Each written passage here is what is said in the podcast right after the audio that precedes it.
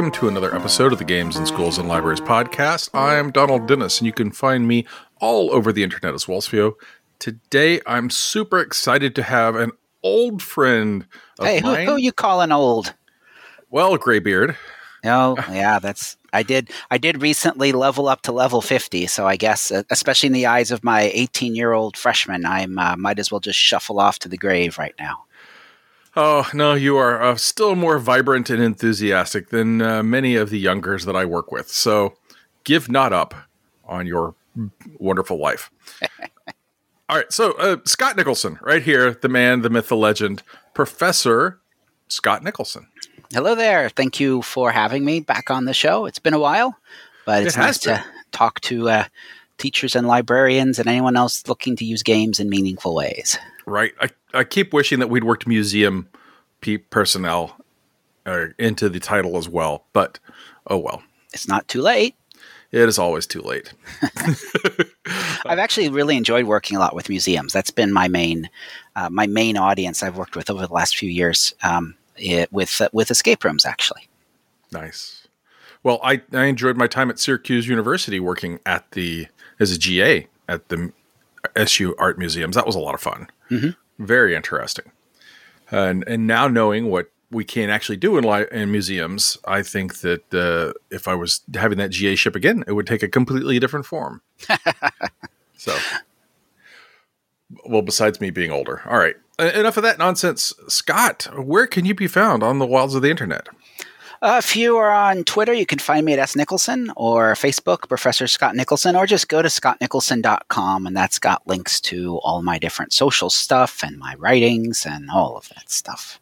Wonderful, wonderful. Yeah, I like that you keep your articles posted up there uh, so that you can distribute them. And I understand that you that I saw somebody post on Twitter like, "Hey, folks who write articles still sort of have the right to distribute their own stuff." And is, is that true always, or just in some circumstances? you have to negotiate it with the publisher. So publishers will put out a dummy contract when you sign on to uh, have something, and the reason why it's called a dummy contract is you'd be a dummy to accept it as it is. Yes. Um, so I always look in that dummy contract for the phrases about how I'm allowed to post. Many times you can post. It's called a preprint, preprint, which is the version that you submitted to the publisher. Now, they may make changes, they may make layout changes or editorial changes. Uh, the preprint needs to be a version before those changes are made. But sometimes they will let you post the final version, sometimes they'll let you post a preprint. If they don't say either, I always ask about um, if I can post a version of this article on my website. If they don't respond, I don't sign the contract, but I continue going through the editorial process with the organization.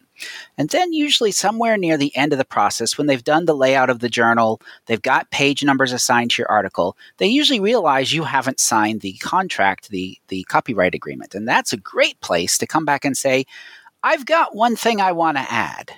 Yeah. And that has always worked. Um, After even they've when done the work. after they yes after they've assigned you page numbers and they've laid it out if you've held off on signing that agreement um, you ha- then have the power to say hey i just want to put a copy of this on my website um, and then i'll sign it and we'll be fine and that i've only had to go to that extent with one publisher who argued that putting up my four page article would hurt the sales of their three volume encyclopedia um, but You're uh, that good, Scott. You're- I guess so. I guess so. So, but I held out and uh, waited until that final point when it already been laid out. At that point, they agreed to let me put a version. And many times they'll ask you to put a link to the final, uh, the final item.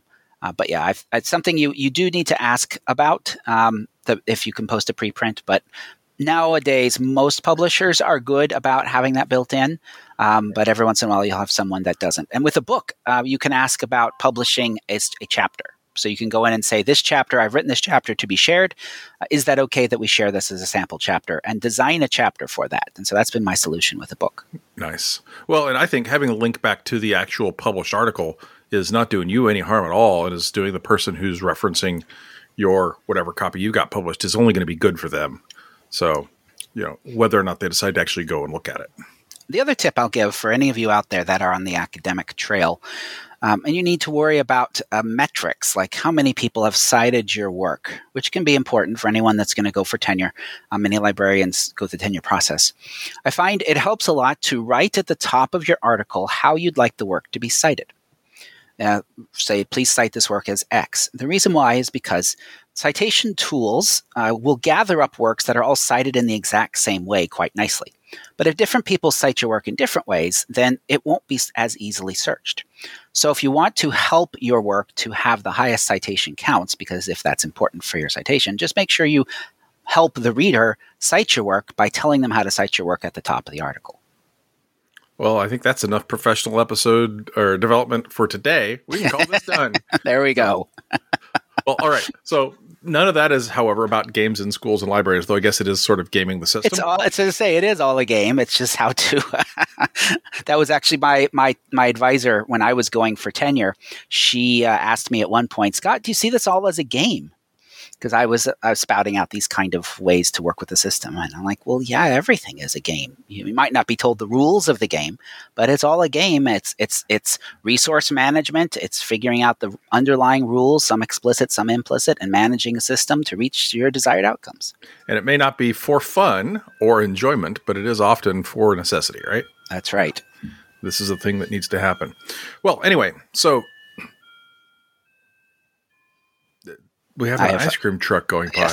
Yes, the it's, it's ice cream time. It's actually I have an old fashioned alarm clock, a ding dong chime clock on my wall because what it does is it helps me to stop sitting so, for so long. If I hear the chime go off twice and I haven't moved, I then get up and move around because that tells me I've been sitting for over an hour and not moving. So that's why I have an old fashioned tick tock alarm clock that chimes the hour.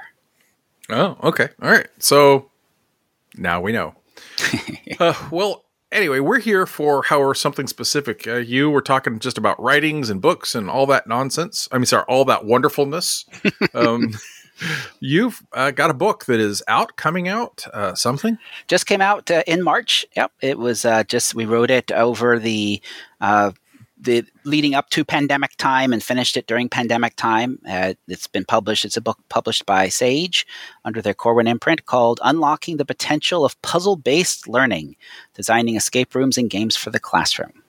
Super cool.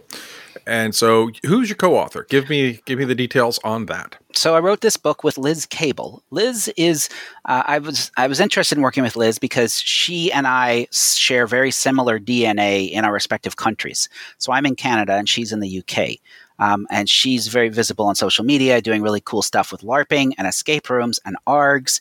Um, we've been running in the same circles, um, and she's a classroom teacher. And so I thought it would be really useful to work on this book with someone who has that experience to say, hey, Scott, you know, in the classrooms, it's not really that way.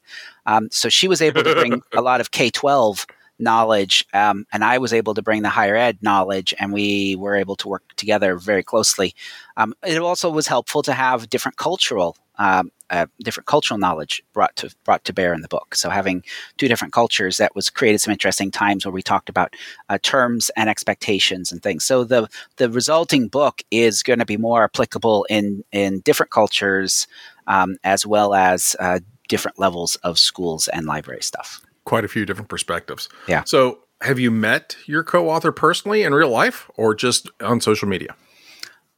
I believe we've met at an escape room event uh, but we've done so much online, and you know we were chatting weekly that now it's all one big pandemic mush. Um, but yeah, she's uh, she's been active in escape rooms. I you know I don't know if we've physically met. Does that even matter anymore? That, that's the thing is it doesn't matter anymore because we would look at each other on on Zoom on a weekly basis as we are working through the whole manuscript. So now it's all just that that is all that is all there is, isn't there? There was no before times. We are just heads on a screen. Right, right, right. Um, it was a thousand years ago, or it was during the pandemic. That's right. right. I've taught a class a couple times on uh, designing escape rooms, so I was able to take a lot of those concepts and build the book around the structure of how I teach a class. Um, and our goal was the the big twist we did with this book was realizing that. Um, if a teacher in a classroom wants to bring in an escape room, the, the model of an escape room is not very good for a classroom setting. It's not a good match. Uh, a traditional small team based one hour escape room. Uh, and I've, as I've given talks at conferences and talked to teachers, and I've seen teachers who have gotten special spaces in their schools or special rooms dedicated, it still doesn't work very well when you have a group of 30 and you want to send five people to go off and do this small team escape room. Or if you have a group of 30, try to do an escape room for five that's designed for five. That doesn't work either.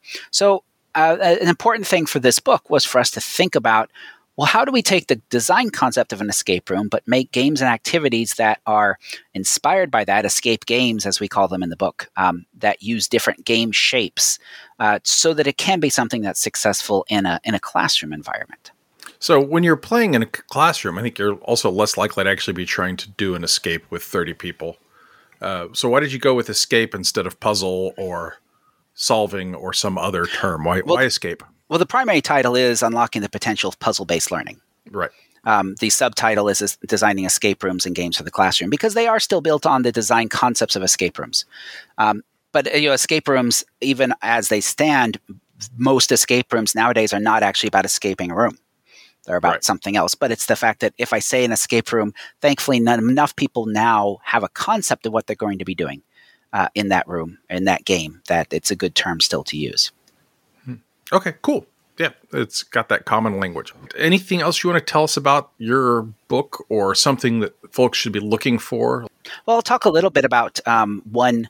So, one piece of it that can be useful, uh, just to give you an idea of when I talk about these game shapes, what, what we're talking about there, because I think that's the, the piece of the book that helps this to become accessible to, to teachers. And the book really is built, uh, it starts by talking about world building and character building before moving on to uh, game shapes and puzzle design. And then we talk about how to actually play test and prototype a game, how to build it out, and then how to facilitate and run the game.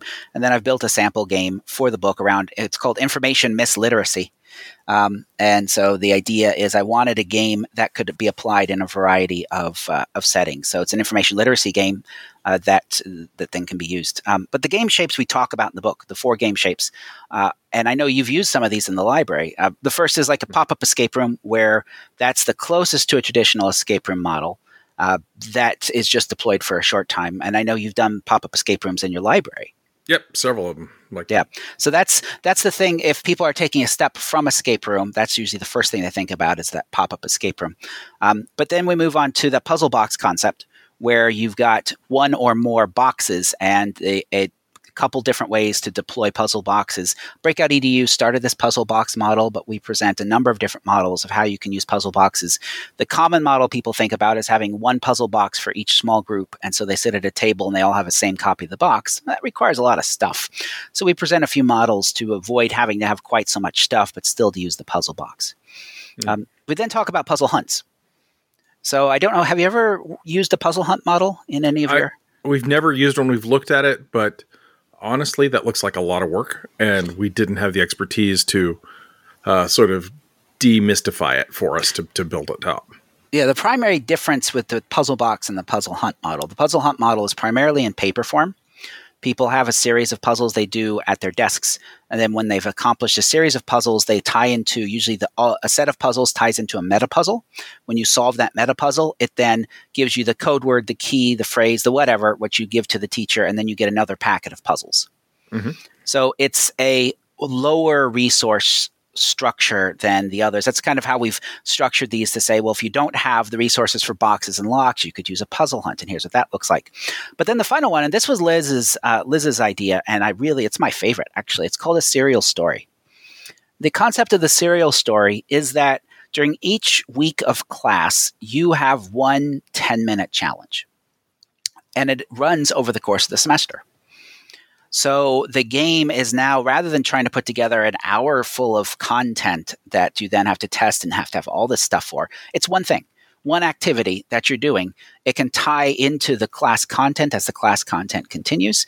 It allows you to tell a story in these serial formats, these little modular uh, cliffhanger formats. You can also get input from the players as to what next week's story might entail. You can use the old GM trick, ask people what they think will happen, and that gives you some great ideas to go off and actually make some of those concepts come true. Um, it can also tie very nicely into having the students design 10 minute activities that once you've shown them a few and they see what they look like, that can become a student assignment to say, now you're going to make one for next week's class. And it allows you to develop less at once to move the story forward with player input. It's a lot more um, controllable and you can try very different sorts of activities. So you could have one week where you go outside. You could have one week where it's paper. You could have one week where you do bring a lock. Um, so I really like that serial stories model for a class where you're looking at having a full semester's or full year's class and you want to tell a story bit by bit over the course of the year. Sounds like you got to plan out a lot. I guess that's true for all these. Yeah, you really don't. Actually, you can just plan out this week's and maybe where the whole thing is going and then design the next week to take the story further based on what happens. You, you you you can plan out the whole thing, but I wouldn't. I would want that flexibility to be able to play off of to play off of what the players do. Just like as a GM, you can watch what the players do with this challenge, and if they fail at it, well, then that's fine. Make the story go in that direction. Uh, hmm. but then you can make the content uh, be adjusted for each week of the semester. So as you move into a new content unit, you can have one puzzle that gets people excited about that content unit rather than trying to make an hour of content based on where the student's current mental knowledge is. Right. Well, that's cool. Uh, are there any versions of that particular type of uh, thing all formalized as a kit that people could purchase that you're aware of, or is it just read the book, make your own? Right now, it's as far as I know, it's read the book, make your own. I'm not aware of that. I mean, you could take a, any like the misinformation literacy game we made. You could take that and break it up and run it over six weeks. Hmm. Uh, we you when we talk about how to do that, we talk about how to take the core game and use it in each of these formats in different ways. We talk about how to build it as a room, how to build it as a puzzle box, how to build it as a puzzle hunt, or how to use it for serial stories. And that's the concept: is you could take a game that's designed as a one-hour escape room and carve it up into its smaller pieces um, and present it that way. That's exciting. All right. Well, I know we have something else that we want to talk about. So give our listeners once again the name of your book uh, so that they can go out and find it and buy it now because it's available right now. It is. And so if you go to uh, Sage is the publisher, so you can search for Sage, and the title is Unlocking the Potential of Puzzle Based Learning. Um, if you search for Scott Nicholson and Sage and escape rooms, it'll come up. Um, but yeah, so through the Sage website, you can get an e version or you can order the print version. Is it in hardback or just paperback? It is in hardback, but the paperback's very expensive. Uh, it's paper, so paper version is about thirty five dollars. I think the hardback's over hundred dollars, and well, then there's a digital version as well. That's what you have institutional money for. That's true. That's true. All right. Well, excellent. Um, we will be right back to talk about what Scott has done to his class.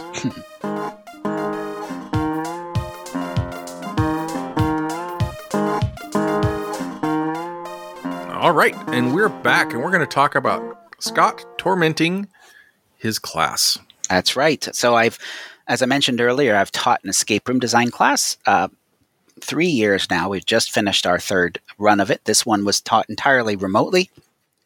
So that was a challenge to say, well, all right, I'm I've, I'm slated to teach the escape room design class. Uh, we're going to be remote. So now what? Um, thankfully, the escape room industry has been creating a variety of remote models. And so we thought, well, it's a great time for the students to do so. So we started the class by looking at and playing some different remote games. We played some games in the UK, we played some games in Amsterdam. Um, the students got that was a cool thing about being remote is the students were able to travel around the world to see some games. That was very nice. Uh, and then we went through how you start with your story and characters. But the big thing we decided to do this time is in the past, we've run an escape room event on campus. So we've had um, eight different escape rooms running simultaneously, and people would move from one to the other to play them all. And so this time we did the same thing, but we did it all using a tool called Discord. Ugh. I love and I hate Discord both. well, it does some things really well with that, like Zoom doesn't. Um, Discord works very well to create a separate rooms, and with those rooms, everyone can see who is in what room. So when you're trying to run a large event with, in this case, we had six teams, we had eight different 15 minute escape games, and we had to get an idea of where all the teams were at each time.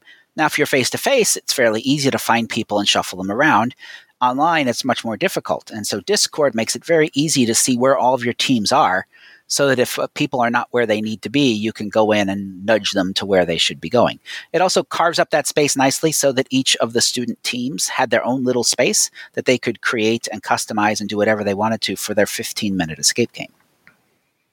It was pretty impressive how much you got people work through because I got pulled into it, I don't know, about half an hour into it, maybe a little longer. Um, yep, that's about right. Yep and I was able to jump in and uh, the first first little room I was in was just I was horribly confused about exactly what was going on and how to do it.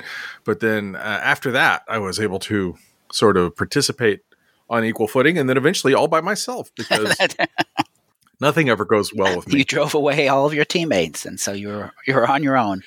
One, my one teammate. yeah, the way it worked is we had um, eight different student teams, and then all of the player teams were all assigned to one of the rooms. Um, we had worked very hard with the students uh, over the course of the semester to have them make sure their games ran in less than 15 minutes. Uh-huh. Because it was important that people were scheduled to play in each room and on, on 20 minute intervals. So they'd have a bit of a break. But it was in, it, very important to move the teams on. So the students had not only designed 15 minute rooms, they had designed uh, break points in the rooms where they could stop their game early and still have a, a satisfying ending. Um, some of that came with having the larger story designed so that that would work. And that was one of the challenges was to create the meta story such that it supported all of this, but players didn't need to interact with it at all to still enjoy playing individual rooms. You could play each of the rooms by themselves, and they all had an ending and they all had a reward, and that would be fine. If you wanted to get a little deeper into the onion, there were layers of metagame that you could get into. Um, and then the actual story was a much broader piece, which is how you do any sort of design. That that uh, we use uh, Disney as a model of this. That if you go and ride Space Mountain, for example, you can ride it and be like, "Yay, that's a roller coaster." Well, you're kind of seeing the little tip of the design iceberg. If you go a little deeper, and start to look at the setting and look at this the environmental storytelling. It's like oh there's actually more going on here. It's not just a roller coaster. It's it's there's something happening. And then you can dig deeper and learn things that are nowhere in the ride directly but if you know they're there it's rewarding because you can see little remnants of oh there's this language i didn't know or there's this piece i didn't know or we're actually going here. And we use that same model in creating this that there's a much larger story but the players only have to interact with a very tiny piece of it to still have an enjoyable escape experience. So for my my experience of the the overarching meta is that um, the 15 minute chunks of time that you were given to go into each room did not provide my brain the ability to recalibrate and focus on something larger. But then again, I was not there for the big intro. So, um, Right, you missed out on. There was a thing sent about two weeks ahead of time, a video, uh, some description, and then some stuff that happened at the beginning um, to get people set up. With the meta in that game, it was our intention that that was a reward for those that wanted to dig. It was an ARG type system. Um, we did not, people could play the game as eight individual games. They could bubble it up one meta where they could uh, have an accomplishment from playing the individual games and get a pat on the back. Or they could dig deeper and find some more little secrets that we'd buried away and some hidden areas um, if they wished. But it was not designed as players needed to do all of that. That was a reward for people that wanted to dig deeper. Ah, I get it. Well, uh, so I don't know what you want to talk about. I mean, how you could, I sort of felt like you could tell pretty easily which students put forth the effort um, and which students may have gotten outside help, like putting together their Minecraft things, because some of those were pretty spectacular. Um, that they used Minecraft as a environment in which to run their puzzles. Right. So the students were tasked that we had no budget. So the students, part of their challenge was you have to come up with something that you'll be able to make. Um, most of them also are not in living spaces where they would have the space to set up a room and have a camera running around that space. Um, right. So that was not an option for most students.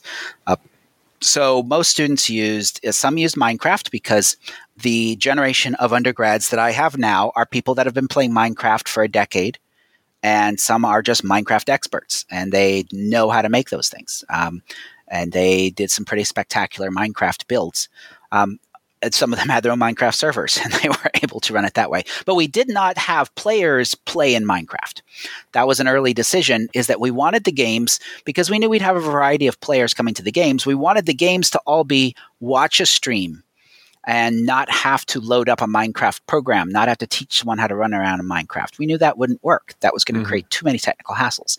So instead, you were watching a stream, and different students handle that in different ways. Some had it more first person, where you were with one person. Uh, another team of students had one person playing the camera, and another character in the world that was interacting with things. Yep. And so it was interesting to see the students even have different takes on Minecraft. Some students used a model where it's still pictures and kind of a point and click model for the game where you were interacting with someone. Um, others used more of just a tabletop role playing game model where they were very simple pictures, but it was more um, an audio based escape room. So the students were allowed to pick whatever format they wanted. The goal was just to keep it um, easy to access. Uh, the most technical we had were several students had uh, puzzles in Google Docs or Google Draw that you could share the link with the team, and then one person from the team or everyone from the team could manipulate the parts of that. Um, and even if people were having trouble with that, you could still, the main student could stream that and ask the players, well, what should I do? If mm-hmm. if that was struggling. But we found having just a little bit to manipulate made people happy without having to pay for a service. There are services out there to make that easier, um, but we wanted to keep this uh, a low budget as we could. Right. So were they allowed to? I guess they were allowed to make expense exp, spend stuff if they wanted to, but you had no innate budget for the class. Right, because we weren't charging for the games, and so there was no money that was going to be provided for the students making the game. So they had to figure out using and, and that's fine. I find if you have access to expensive tools, sometimes you don't design as well because you just use the tool. Uh, we see that a lot of escape rooms that use flash and bang, or the horror escape rooms that use scary and gore, and they don't really spend a lot of time making good puzzles. Or so in this case, it had to be the storytelling, it had to be the puzzles.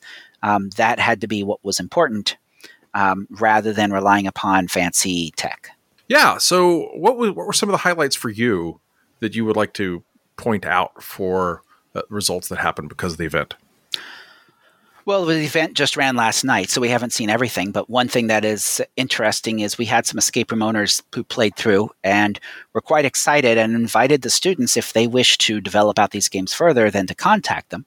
Uh, mm. Because, and I plan to talk with the students about that to help them realize, yeah, the door is open for you for do, to do this. This would be a great summer project um, you can host a Minecraft based escape room just as easily as anyone else. You could make the room, you put up a website, and charge people to play your game. That's we've had students that come out of this class and get hired by escape rooms as designers because this is something. There's not a lot of places out there where students learn how to do this, and because they run the game for the public, they've had that experience of actually putting their games, play testing it to the point, and running it. Um, and it is as published at, the, at this point as any any escape room is. I've done this event. Uh, this is the third time I've taught the class, and the lesson, big lessons I've learned. If you have interest in having students make escape rooms and running some sort of event, the first time I ran it as a larger mystery, and each puzzle helped give some of the clues towards the mystery. Oh, okay. The what the problem with that is that that then becomes it was built reliant on each game had to succeed because we built the story such that each game moved the story forward. Players moved through it in a linear fashion. So the first team would go to the first room to learn the first part of the mystery. Then they go to the second area for the second part of the mystery. And then we'd start the first team on the, the sorry, the second team would come in the first room and the teams would cycle through that way. The problem with oh, that yeah, model, that's like old IFGS events. Yes, it is. It's okay. funny how all of this old uh, live action role playing stuff all comes piling back in. Um, so the problem with that is that it doesn't give any room for failure. If a room fails, if a student group doesn't come through, you really are in trouble. And that was the mistake I made that first time.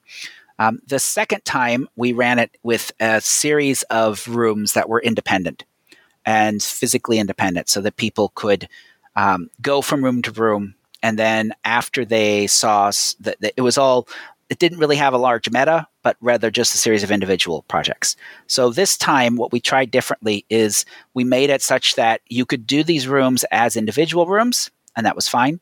You could collect information from each one and put that together if you wanted to get involved in the meta, if you want to get a little deeper involved. But if any single room had not been able to make it, it would have been easy to uh, just take that room out of the schedule and give the players the specific password that comes would come from that room to let them continue with the meta.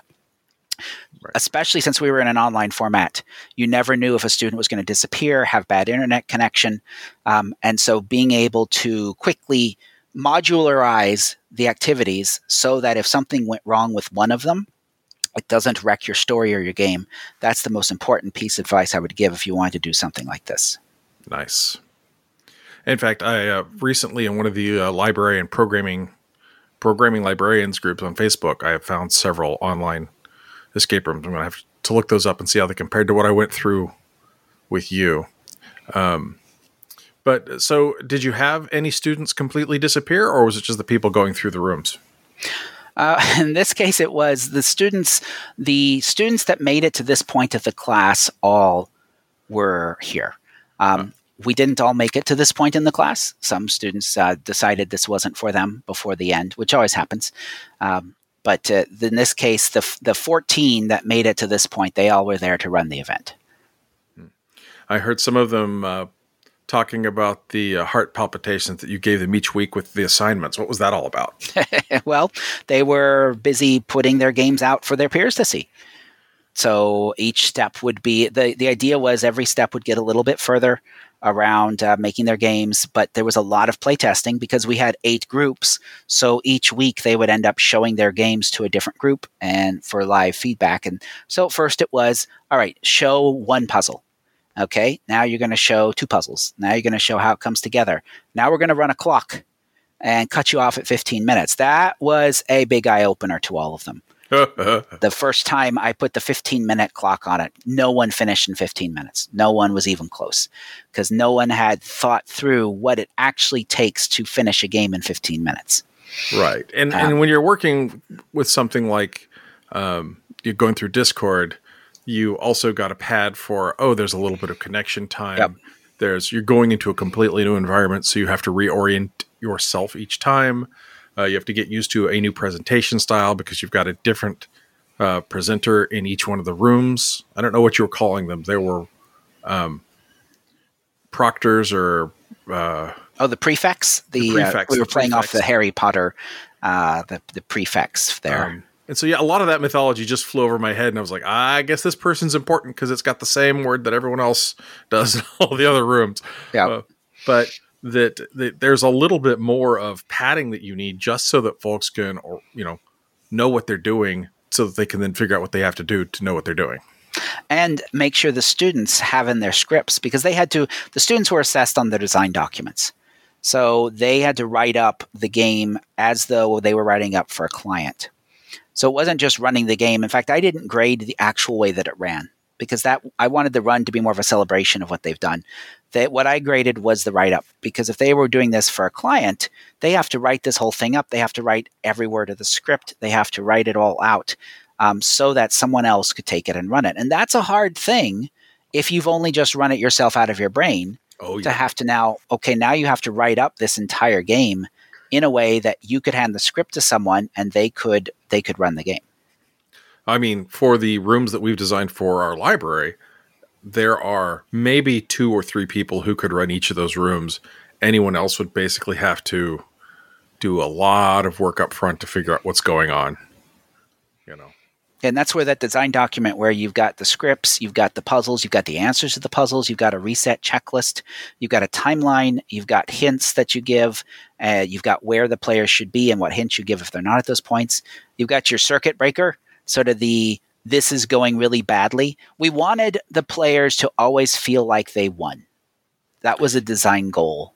Yeah, I was going to ask you about that. Is the, one of the things we I chose to wait for my teammate to be able to reconnect so that we could hear or deal with them, and all of the time wearing out. And I didn't understand exactly that that's what was going on. And so the guy's like, "Well, you tried hard. Um, here's your key." Yep. And I'm like, "Well, I didn't try at all." Uh, you, you could have modified your language on that, but apparently there was a script. And I don't know whether it was a he or a she. Actually, I don't remember at this point. But uh, you could have modified your script to say, "Well, we're we're going to move you along." But it was hilarious to sort of hear the robot like uh, or video game default language pop up. yeah, yeah. Great job. Here you're you're a winner. you were try hard. Here's your participation token. Well, and part of that is the narrative actually accounted for that. Um, and that was a goal was to make it such that the narrative actually made sense. Uh, right. Uh, there's there's an underlying reason why you won no matter what if you tried. Right. I think it was you were really working with your teammate to get them back online or, you know, blah blah blah. And so it wasn't completely generic, but it I was I was I read between the lines as a game designer. Yep, yep. So. That was that was a design goal so that everyone could participate in the meta, and it's really based off of the concept of of magic and how magic works. Um, people that want to do magic do so out of their own will um, that it's your will for something to come true, and therefore you are creating magic. That's uh, a lot of people see magic as that way. And the same concept is true here that the underlying story was that these challenges were here because they wanted you to will to succeed. They wanted the players to want to succeed. And it is through that wanting to succeed that the magic happens. And mm. so the challenges created by these prefects are all just puzzles to create the desire in the players to want to win and it's the, mm-hmm. the desire that makes the magic happen. And that was so it was the underlying rationale as to why you succeeded if you tried because that's how magic works. Okay. I mean I, at, at, least that's how in the narrative of our world that's how we put this all together. No I, I just i don't have a response for that. I mean yes that, that makes perfect sense and the way you explained it to the end. Um, and i don't know how much of it you're giving away but it um, doesn't matter. It's because it won't ever be run again. So thing is, is, like so. How many people chose the the we're keeping keeping all the things, or we are surrendering the things at the end of your event? In the end of the event, it was split about half half. So the game had, if you did not choose to really engage with the meta, then the meta was go and find the stars and release the stars back into the sky. Yay, you won. And that was designed as the top level. If you didn't dig, that's what you were there to that's what you were there to do that's what they had designed this temple to do is to get you to find the stars and release the stars congratulations mm-hmm. if you mm-hmm. dug deeper you learned that well actually these stars maybe shouldn't be released and you could choose to keep them for yourself um, and the, so we had i think out of the six teams i think it was split directly in the middle three teams kept the stars and three teams released the stars. And we wanted that. So we had two different ending spaces based upon which choice you made. You had a different room that you got to go into. Um, the the students, the the prefects in the temple all wanted you to release the stars, so they were hanging out in the room where you got punch and pie. And so if you release the stars and there was a public, yay, you release the stars, come join us for punch and pie. If you choose to keep, keep the stars and just kind of slink away and not release the stars, then you got into the deep underground with the other people, as well as some dark, shadowy figures who you interact with, um, the other people who were sort of the underground side of things. So we wanted those two endings, those two ending spaces, so you got to hang out with other teams that made the same choice you did. And so if you uh, said, no, I keep the stars, and then you disconnect, then you get away with it scot free. That's right. You don't well, get dragged into the dark underbelly of anything. Ironically, the story took a little bit from uh, it's a tragedy in some ways in that the more you play the game, the more you are doing bad things in the in the overall vision of the world. And so, if you complete all of the challenges, you've actually done a fairly bad thing, and you can reverse it if you wish. Uh, so, the best way to play this game is to not play at all.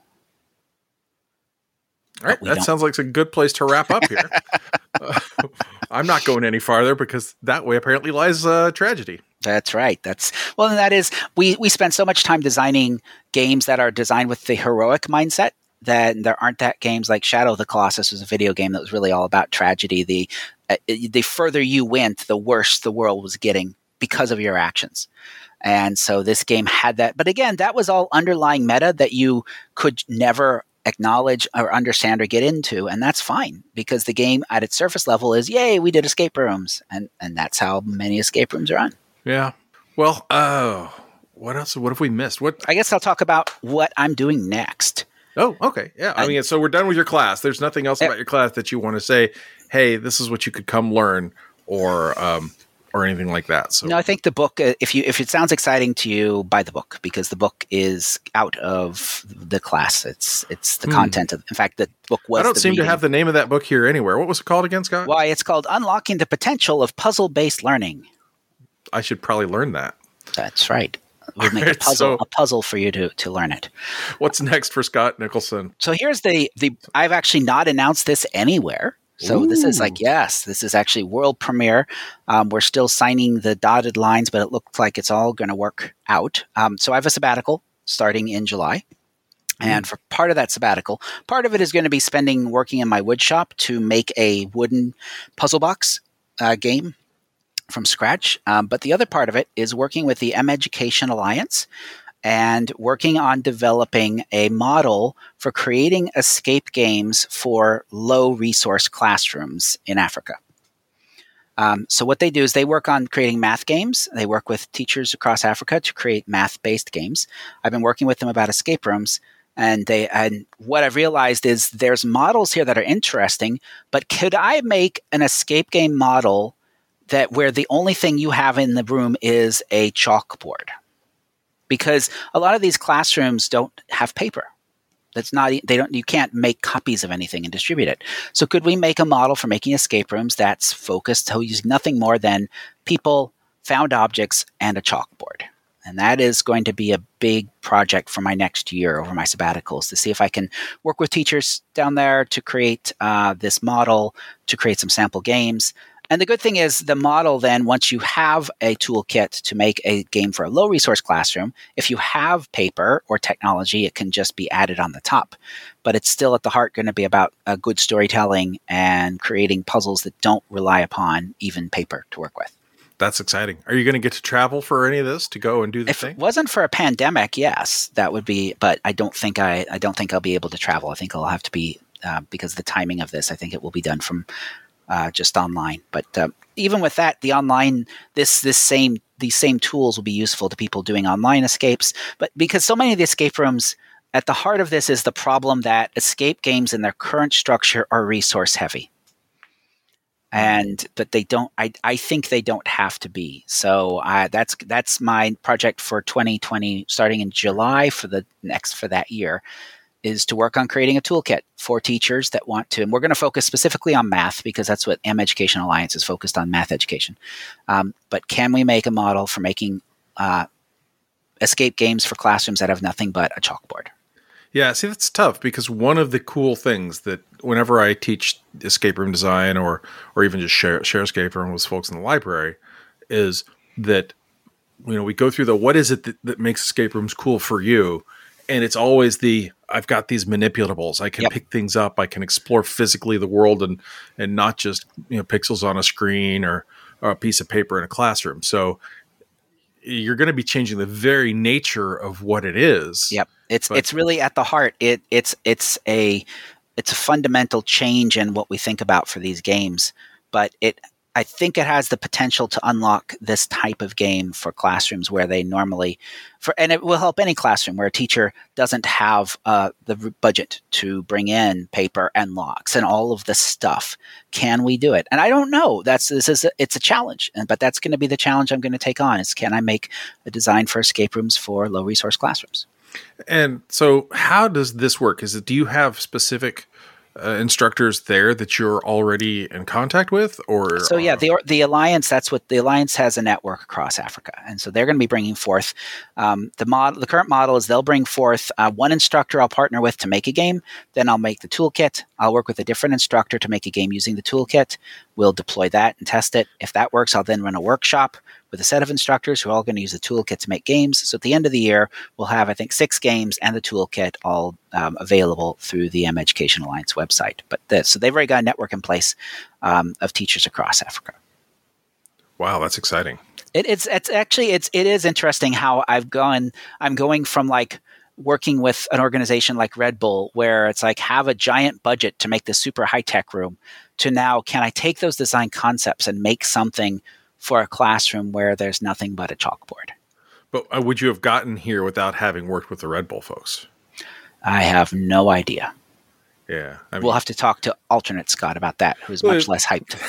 I mean, I'm just saying is that there's nothing wrong with with sort of both angles of attack. Yeah, it's just funny that to make that step to go from sort of this high tech everything super tech to say, can we do it with no tech?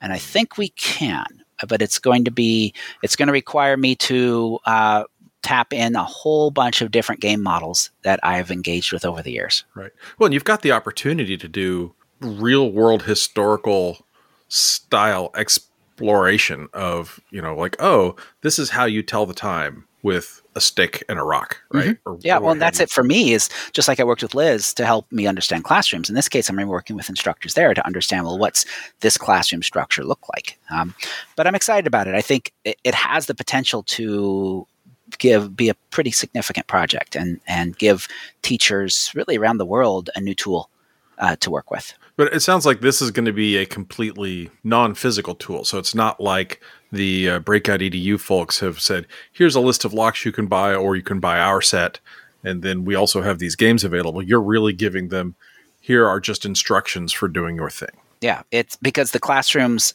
may have nothing more. I, I'm going in with the assumption that the classroom has a chalkboard and students, and perhaps you can find some rocks and sticks. And that's what you've got to work with. Um, can we make escape rooms using nothing but that? And I think the answer is yes, um, but they're not going to look like what you are used to. And, and again, then again, I guess when you're going in and you're working with the instructors, you've got to be very not presumptive about uh, here's what it's like. You've, you've got a lot of learning to do, Yep. even even culturally, without trying to come in as oh we are the big savior. We are instead the team who's going to do this. Yeah, it's going to be it, it'll be a really good sabbatical project because it's a chance to get out of my my mindset of what things look like. You know, when I talk about working with the author from the UK and having more cultural backgrounds, it's like, well, no, not really. You know, we're still, Right, right. yes. you know, it's not a wide cultural background to say UK and Canada. That's it is wider than Canada, and then of course I've got a lot of built-in American to bring to the table. Um, Yeah, but yes, we do.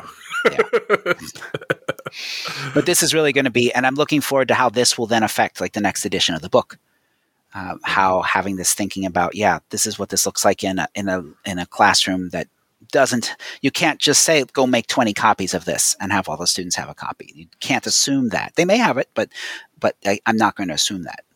So at the end of the sabbatical, are you going to produce another book or or add stuff to the current book? no idea. You'll have to have me on the show in 2022 Hopefully. Yeah, that sounds wonderful. I'll do that. we can check in in uh, We'll you check back. in in july 2022 to see how the sabbatical went All right. Um, well, I cannot wait for your debriefing. all right Well, Scott, thank you once again for joining us. You know, it's it's always great to have you back on. We wouldn't be doing games and libraries podcasting if it were not for you. Mhm. That's for certain. I'm sorry. I mean, No, this is fun. I I I like still interested in this show, even though it is not on a regular schedule because, well, you know, it's not my number one work responsibility. That's for sure. Anyway, Scott, before we go, where can you be found? in my chair. All right, so Scott Nicholson, before we wrap this all up, where would you like people to find you on the internet? Uh, easiest way to find me is to head to scottnicholson.com. That is a portal page. It'll take you to all my social stuff and my writings and all that good stuff. Where are you most active online socially? Most active is Twitter at S Nicholson. That's where I tend to do everything. I also do quite a bit on Facebook. I usually post the same things on both, so you don't need to be following me on both of them at professor.scott.nicholson on Facebook. I like following both and giving completely different responses to the different threads. You are so confusing. Uh, anyway, I'm Donald Dennis, And I'm Scott Nicholson. and you've been listening to On board games? Games in Schools and Libraries. Oh, shoot. Wrong Thank one. you for listening to Games in Schools and Libraries. I'm Donald Dennis. You can find out more about me and everyone who helps with the show over at inversegenius.com. The Games in Schools and Libraries podcast is produced in association with the Georgetown County Library System, but they are not responsible for any of the things I've said. That's a good thing.